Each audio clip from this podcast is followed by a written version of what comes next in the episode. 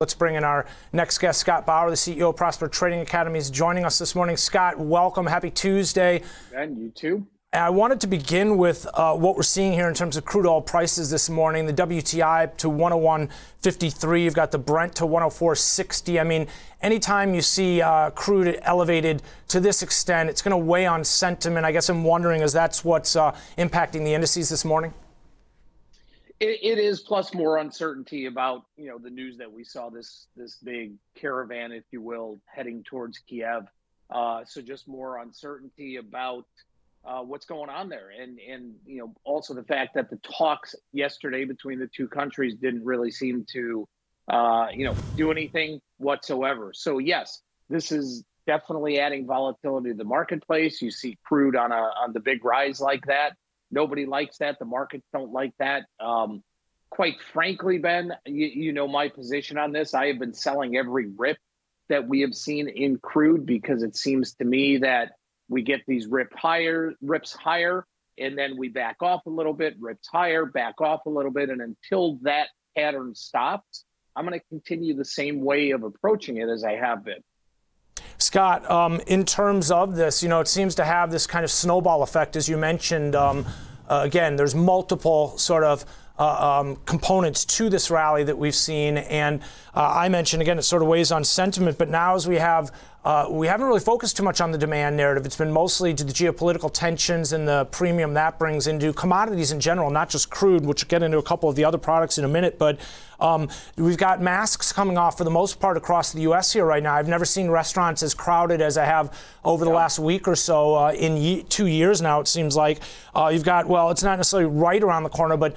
soon thereafter, the summer driving season. Ultimately, it seems like there's going to be again sort of more fuel to the fire, so to say, in terms of RBOB gasoline prices on the rise. I mean, ultimately, that's where we really feel it. Uh, and again, at the pump. And uh, um, I mean, it doesn't seem to, I don't see any end in sight, I guess is my point.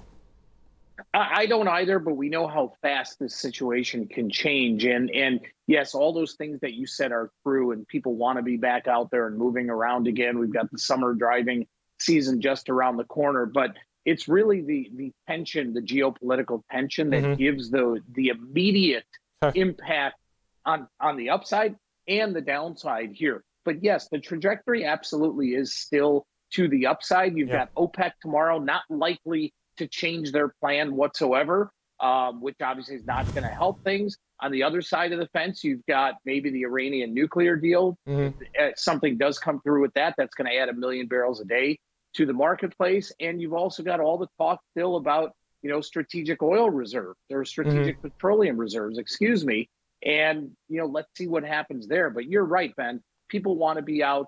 The demand is there, right? The demand is there. So when you when you combine the massive demand with potential supply disruptions, that's why you see yeah. this volatility. Yeah, I've been telling our viewers uh, don't get tunnel vision here or too focused on a $100 barrel of oil right now. I mean, some other uh, uh, sort of production or pipeline destruction, or uh, disruption ultimately could spark prices. We could see 120 uh, if that to happen. But Scott, you mentioned you've been selling the rips, and if so, ultimately, I imagine you've been fast in terms of buying some of the dips. As we have seen pullbacks, again, it hasn't been only to the upside. The intraday volatility has provided a bit of a two-sided trade. But if we were to see some of that geopolitical premium come out of the market, where do you see it going back down to? I mean, do you see $80 a barrel oil again if we were to see uh, some of those tensions ease, some of these diplomatic talks uh, uh, gain some uh, ground here ultimately, and potential some of those off ramps become a little bit more apparent? Do you see it down to 70? I mean, when you talk about uh, some of the potential room to the downside here, what are you looking for?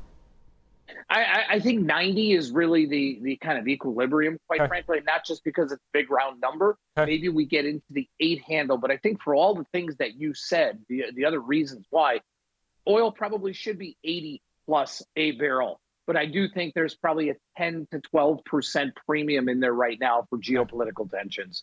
Let's talk about some of the other products uh, that we keep an eye on in terms of some of these geopolitical tensions uh, uh, impacted from the dollar as well, which doesn't seem to be as big of a factor recently as the dollar's been rallying. Some of these commodities have been as well. But for example, gold, uh, some major intraday swings.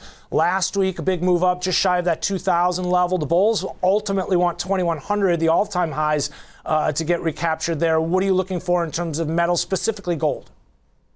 That's another one that, that you and I have talked about that I've been selling every rip higher. And, and I wouldn't say they've been rips higher, but they've been moves higher Yeah. because fundamentally you would think that gold should be at those 2100 levels, right? As the ultimate risk asset, if you will. Gold should be at 2100. Why isn't it at 2100? Is it because of cryptocurrencies? Is it because of other commodities? There, there's a, a myriad reasons why it's not, but it should be. So that's why I have been in the same camp there of selling every opportunity I can.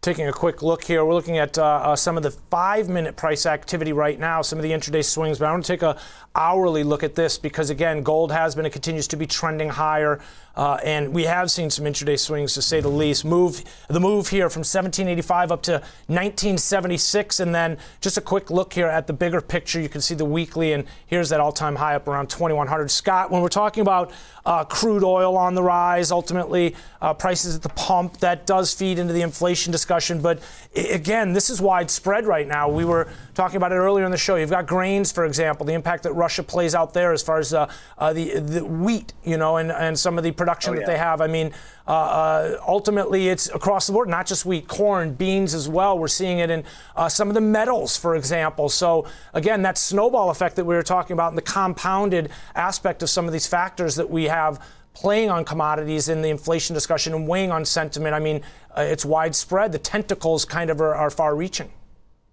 Oh yeah, pick your poison, right? You, you can look at the grains, you can look at the other metals like palladium, but talking about the grains, wheat up nine percent again just this morning. Corn and, and soybean up almost five percent each this morning. And and quite frankly, though, when you break that down, the world trade on wheat is greater than for all other crops combined. Wow. And you know, we saw we saw prices reach their nine-year highs last week.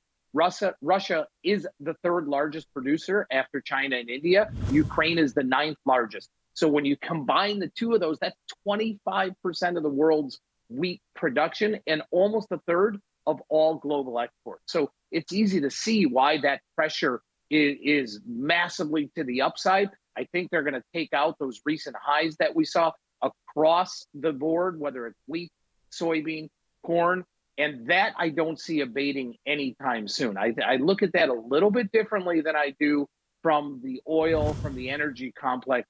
I think that because of the massive amount of consumption worldwide in the grain space that we need on a day to day basis, that's something people cannot go Yeah. without. I think that upside trajectory just stays in place here.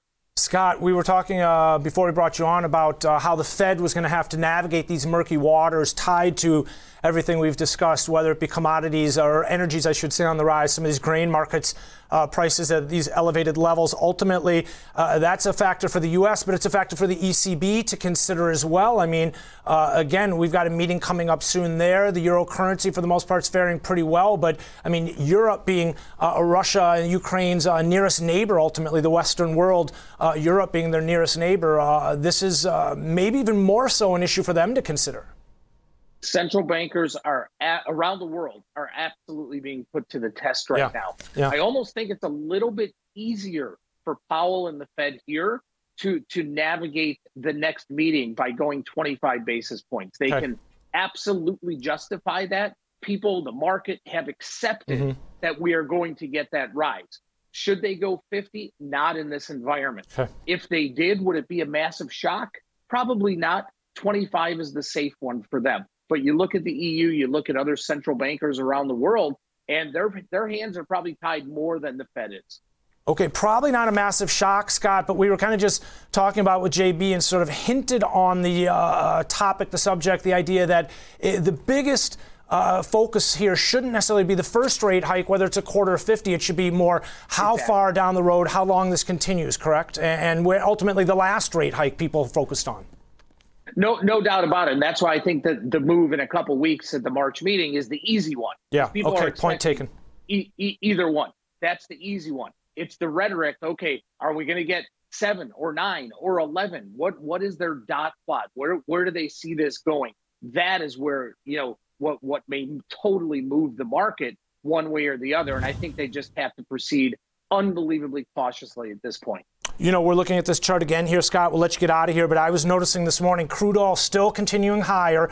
Normally, crude and the TNX, the TNX and this purple line track each other very closely. You can see that. Now, they do diverge at times, but here's one of those times. You can see again, rates have come off, tied to some of these geopolitical uneases and unknowns in terms of the impact it could have on global economies and central bankers, as you were just mentioning, while the geopolitical premium still apparent here in terms of this run up in crude oil. Again, the WTI overnight to 101.53. Hey, Scott, thanks for sharing part of your Tuesday with us. Always appreciate it. Thanks to you, Scott. Scott Bowers, the CEO of Prosper Trading Academy. You can check him out there.